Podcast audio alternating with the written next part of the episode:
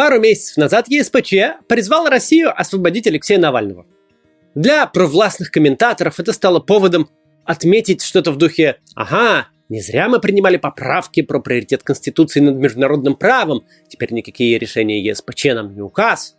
Даже Мосгорсуд посетовал на вмешательство со стороны ЕСПЧ и отказался принимать во внимание его решение. Мол, ЕСПЧ не является для нас вышестоящим судом. У тех, кто в последние годы следил за уголовными делами, которые заводили на Алексея Навального, возник понятный вопрос. Разве Россия еще в 2015 году не заявляла, что не будет исполнять решения ЕСПЧ, которые ей не нравятся? И почему тогда только за 2019 год наша страна выплатила больше миллиарда рублей по его решениям? Действительно не совсем понятно, зачем постоянно нарушать права своих граждан, зная, что потом придется платить за это компенсацию. Сегодня, однако, мы поговорим не о ЕСПЧ, вернее, не только о ЕСПЧ, а о России и международном праве в области прав человека вообще.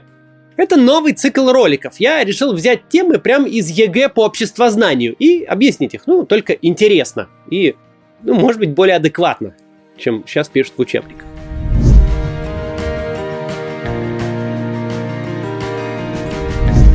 Сегодня основные права человека на международном уровне гарантирует Международный биль о правах человека – это совокупность сразу трех документов. Всеобщей декларации прав человека и двух международных пактов об экономических, социальных культурных правах и о гражданских и политических правах.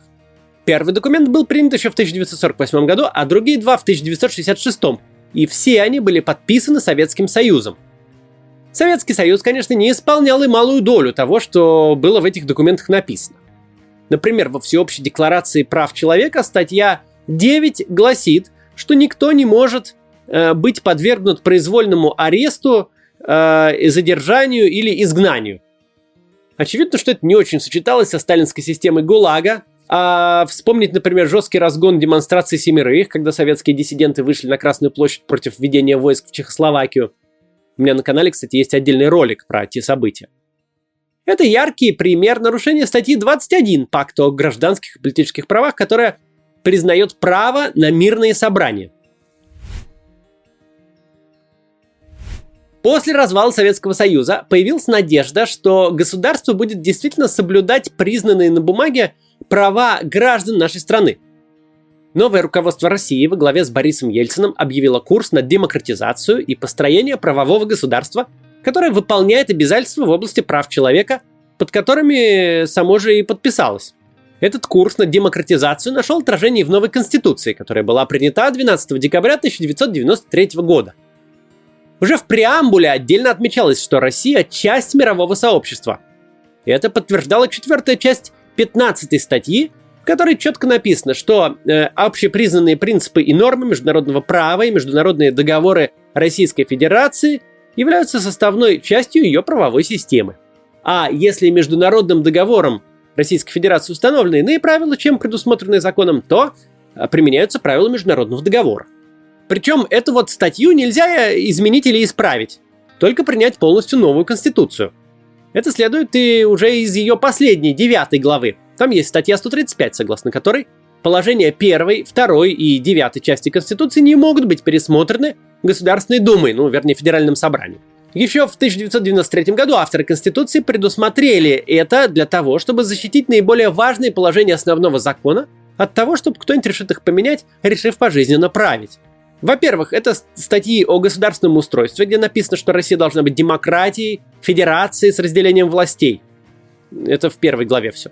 Во-вторых, об основных правах человека. Это написано во второй главе. Например, там находится ненавистная нынешним властям 31 статья Конституции – позволяющая собираться на мирные митинги. Ну, вот отменить ее нельзя. Ну и в-третьих, почему отменить ее нельзя? Потому что в девятой главе Конституции написано, что ничего этого нельзя отменять без принятия новой. Собственно, и она тоже защищена, ее э, тоже не может изменить парламент. То есть парламент не может сказать, что типа мы сейчас поменяем правила изменения Конституции. Нет. Если бы могли, наверняка бы сделали. В 2000 году, когда Владимир Путин только пришел к власти и в обществе обсуждали возможность внесения поправок или даже изменения Конституции, Виктор Шейнис, член Яблока и соавтор Конституции, называл эти статьи очень крепким механизмом самозащиты Конституции. Кстати, сохранились воспоминания еще одного соавтора Конституции Тамары Морщиковой, уже конкретно о 15 статье, закрепляющей верховенство международного права. В одном из интервью она говорила, что идея этой статьи сводится вовсе не к ограничению, а наоборот, э, к более полноценной реализации российского суверенитета.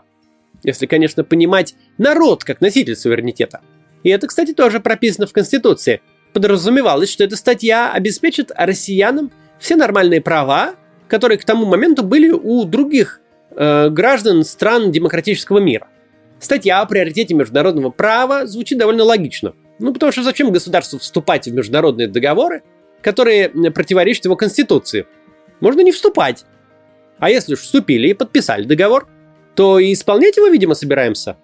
И будем заинтересованы в том, чтобы другие страны тоже его исполняли. В этом смысл любого международного договора. Верность России международному праву уже после прихода а, к власти Владимира Путина постоянно подчеркивала российский МИД. Например, одна из самых важных задач в концепции внешней политики России 2000 года – продолжать приведение законодательства Российской Федерации в соответствии с международными обязательствами России. А в официальной позиции МИД от 2005 года по проблемам укрепления международного права и вовсе отдельно акцентируется внимание на той самой 15 статье Конституции о верховенстве международного права. Кстати, тогда МИД возглавлял уже Сергей Лавров, тот же самый, который сейчас всем этим недоволен. Ну, колебаться с линией партии у нас сейчас принято, об этом еще потом пару слов скажем.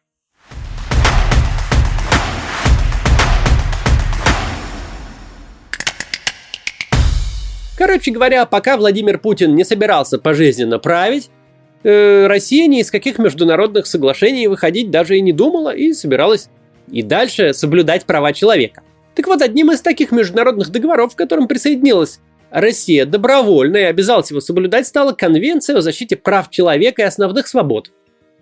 Ее еще называют ЕКПЧ – Европейская конвенция по правам человека. Это произошло в 1998 году, когда еще никто не говорил, что права человека – это какая-то особенная западная ценность, нашему особому пути чуждая. Именно этот договор распространяет на Россию юрисдикцию ЕСПЧ – Тут сейчас прервемся на короткую рекламу, но далеко не уходите. Дальше тоже интересно будет. Думаю, каждый из вас прекрасно себе представляет, чем удобное приложение отличается от неудобного. Вот, скажем, Яндекс Еда. Открываешь, и сразу понятно, что, где, куда тыкать, чтобы заказать и сколько времени займет доставка. А вот Facebook, это жуть какая-то. На тебя обрушивается куча информации. Где, что, как найти нужное, не разберешь. Интуитивно понятно, что вот это удобно, а вот это неудобно. Но кто принимает эти решения и на чем они основаны? В первую очередь этим занимаются менеджеры продукта и дизайнеры. Если хотите лучше в этом разобраться, 25 апреля приходите на бесплатную конференцию «Метрики и макеты. Мыслить как продукт, видеть как дизайнер». Проводит ее онлайн-школа менеджмента Product Life и онлайн-школа дизайна Contented – на конференции вы узнаете, как создавать удобные продукты, которые решают ежедневные проблемы пользователя. Причем о каждом из этапов создания продукта расскажет практикующий эксперт. На примере реальных кейсов вы увидите, какие возникают проблемы и как их можно решить. И в итоге поймете, как создавать полезные и удобные решения. Эксперты из таких гигантов рынка, как Авито, лаборатория Касперского, Альфа-Банк, ВТБ расскажут, как создавались ключевые продукты этих брендов и поделятся профессиональным опытом. В общем, это отличный шанс прокачаться в профессии и получить ценные инсайты. Так что, если вам это интересно, регистрируйтесь на бесплатную конференцию «Метрики и макеты». Ссылка будет в описании. Продолжим. Россия подписала Европейскую конвенцию по правам человека, так как это было обязательным условием для вступления в Совет Европы. Сейчас немного разберемся в путанице структур, где есть слово Европа. Совет Европы появился еще до Евросоюза в 1949 году. Причем идею создания Совета Европы озвучивал еще Уинстон Черчилль в годы войны. И изначально речь шла о том, что именно Совет Европы станет основой для создания в будущем Конфедерации Соединенных Штатов Европы. Так тогда хотели. В Совете было создано две структуры – Комитет министров и Парламентская ассамблея. В первую входили представители от исполнительной власти стран-членов, а во вторую – законодательной. В общем, все по теории разделения властей. В дальнейшем, однако, политическое объединение Европы пошло по другому пути, через создание Европейского Союза, а Совет Европы стал больше заниматься вопросами демократии и прав человека. Но и состав Совета Европы стал намного больше. Сегодня в него входит 47 государств, намного больше, чем Европейский Союз. В том числе и Россия входит. То есть Совет Европы – это самостоятельная и независимая от Европейского Союза организация, вот так вот. но тесно с ним связанное. У них даже флаг общий.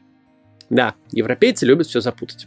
В Совет Европы Россия э, и вошла, собственно, в 1996 году, обязавшись ратифицировать конвенцию. Это было сделано после проведения российского законодательства в соответствии с нормами конвенции в 1998. Правда, некоторые дополнительные протоколы, которые были включены в конвенцию уже после ее создания, Россия не ратифицировала до сих пор.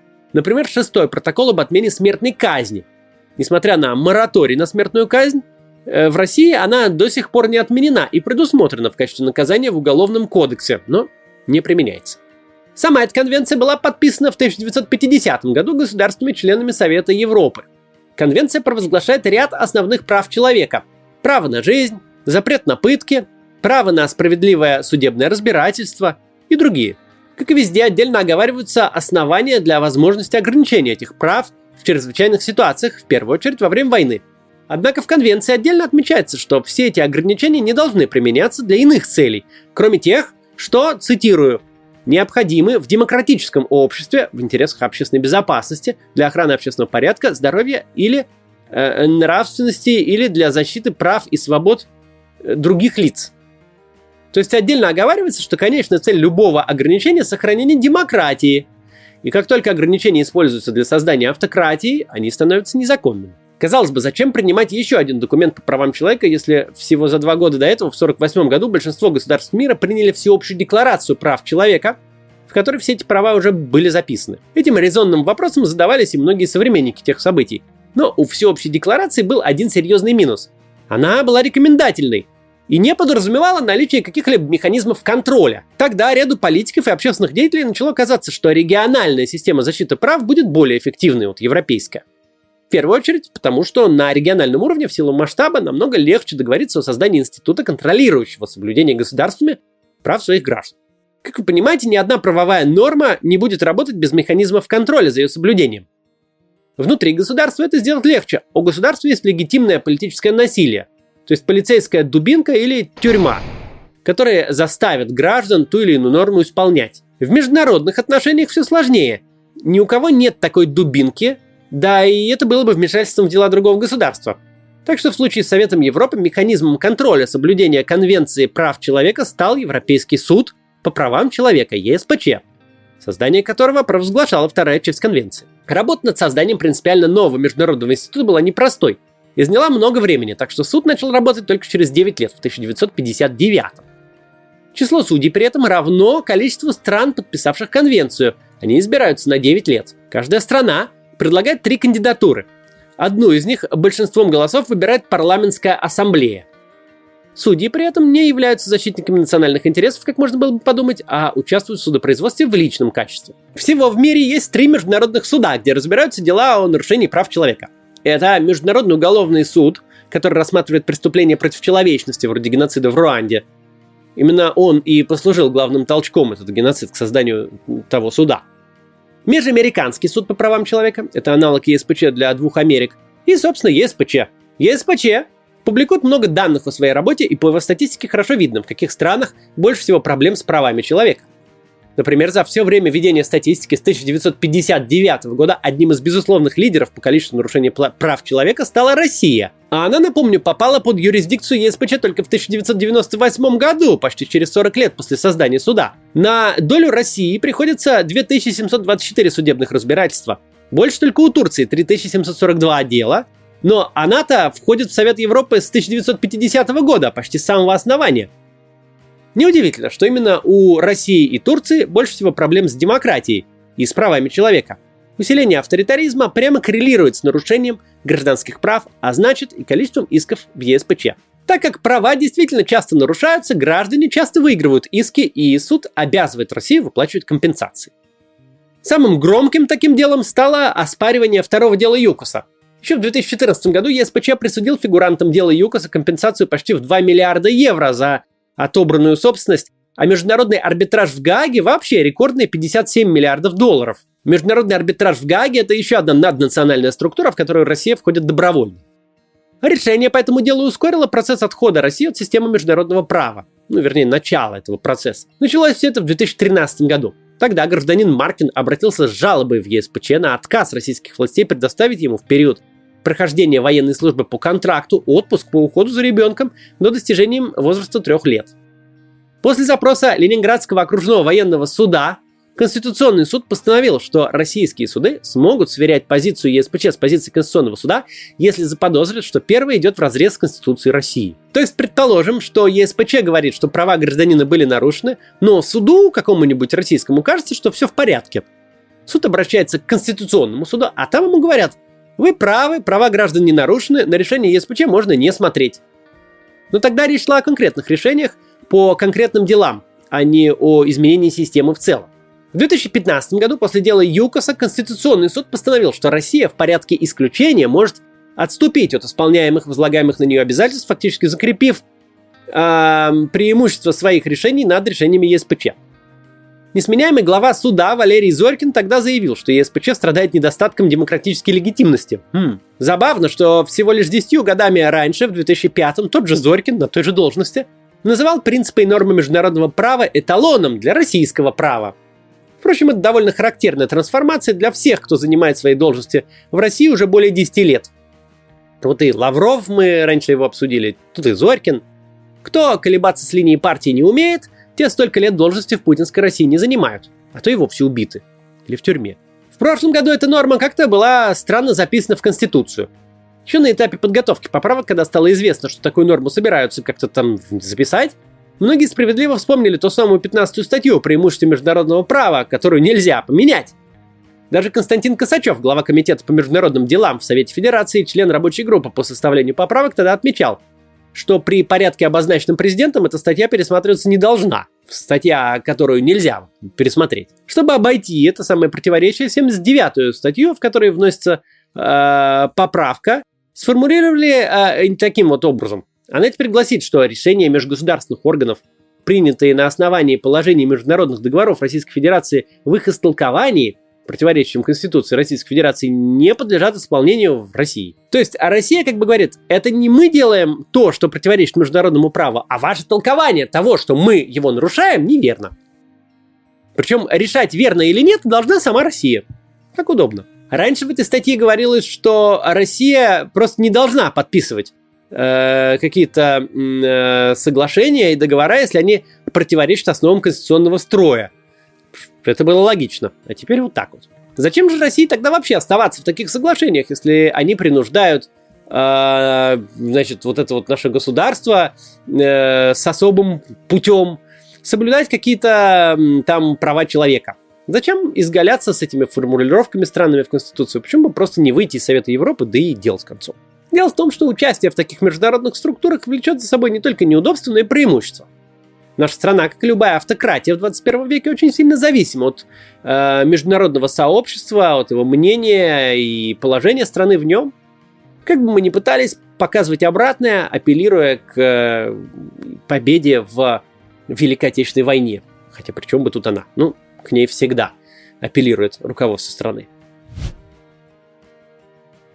Очевидно, конечно, что в будущем России придется отменять все эти поправки и изменения в законах, которые позволяют наплевать на международное право.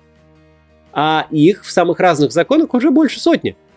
Ведь стремление не исполнять решения ЕСПЧ и других международных органов, в которые вступила Россия по собственной воле, противоречит не только современной конституции России, даже после поправок, но и даже здравому смыслу. Но при этом надо сказать, что большинство решений ЕСПЧ России все-таки выполняются – Огромные суммы уходят из бюджета на компенсации гражданам, чьи права были нарушены, и с каждым годом в бюджет закладывается все больше средств на эти цели. Процедура отказа от выполнения решения ЕСПЧ очень сложна. Нужно, чтобы собирался Конституционный суд, по каждому конкретному случаю что-то там решал. Делают это крайне редко. Так что если вас задержали на митинге и вы дойдете до ЕСПЧ, вам присудят компенсацию, Россия ее выплатит. Вступление России в Совет Европы и подписание Европейской конвенции по правам человека – это большой прогресс который работает на пользу России и ее гражданам. Ощущение правовой защищенности крайне важно для любой современной страны, претендующей на роль одного из экономических лидеров в 21 веке. Ну или даже просто желающий хорошо жить, чтобы люди э, были богатыми и чтобы экономика развивалась. Так уж получается, что нельзя в информационном обществе построить креативную экономику и э, успешную какую-то экономику, обеспечить экономический рост, если твои граждане боятся в любой момент сесть в тюрьму и не найти никакого способа защиты своих прав. На пути строительства автократии и ради пожизненного правления солнца свет очей наших Владимира Владимировича Сейчас государственная система а, пытается повернуть все это дело в обратную сторону и установить в нашей стране некий понятийный режим жизни, где если ты на митинг против власти, например, удумал выйти, то прав у тебя никаких нет. Ну или если какому-нибудь крупному силовику понадобился твой бизнес, то тоже. Это все загнало нашу страну в период застоя. Доходы наших граждан вот уже 9 лет как падают, а в 2021 году мы находимся на уровне экономического развития, на котором были в 2008. Путь к тому, чтобы опять развиваться, один. Устроить тут у нас правовое государство, когда права человека будут защищены, когда будут действовать честные и справедливые суды, которым никто сверху не может указывать, что делать, когда в стране будет открытая политическая система, политическая конкуренция и сменяемость власти. Над этим всем нам с вами предстоит работать, если мы хотим сделать нашу страну лучше. До завтра!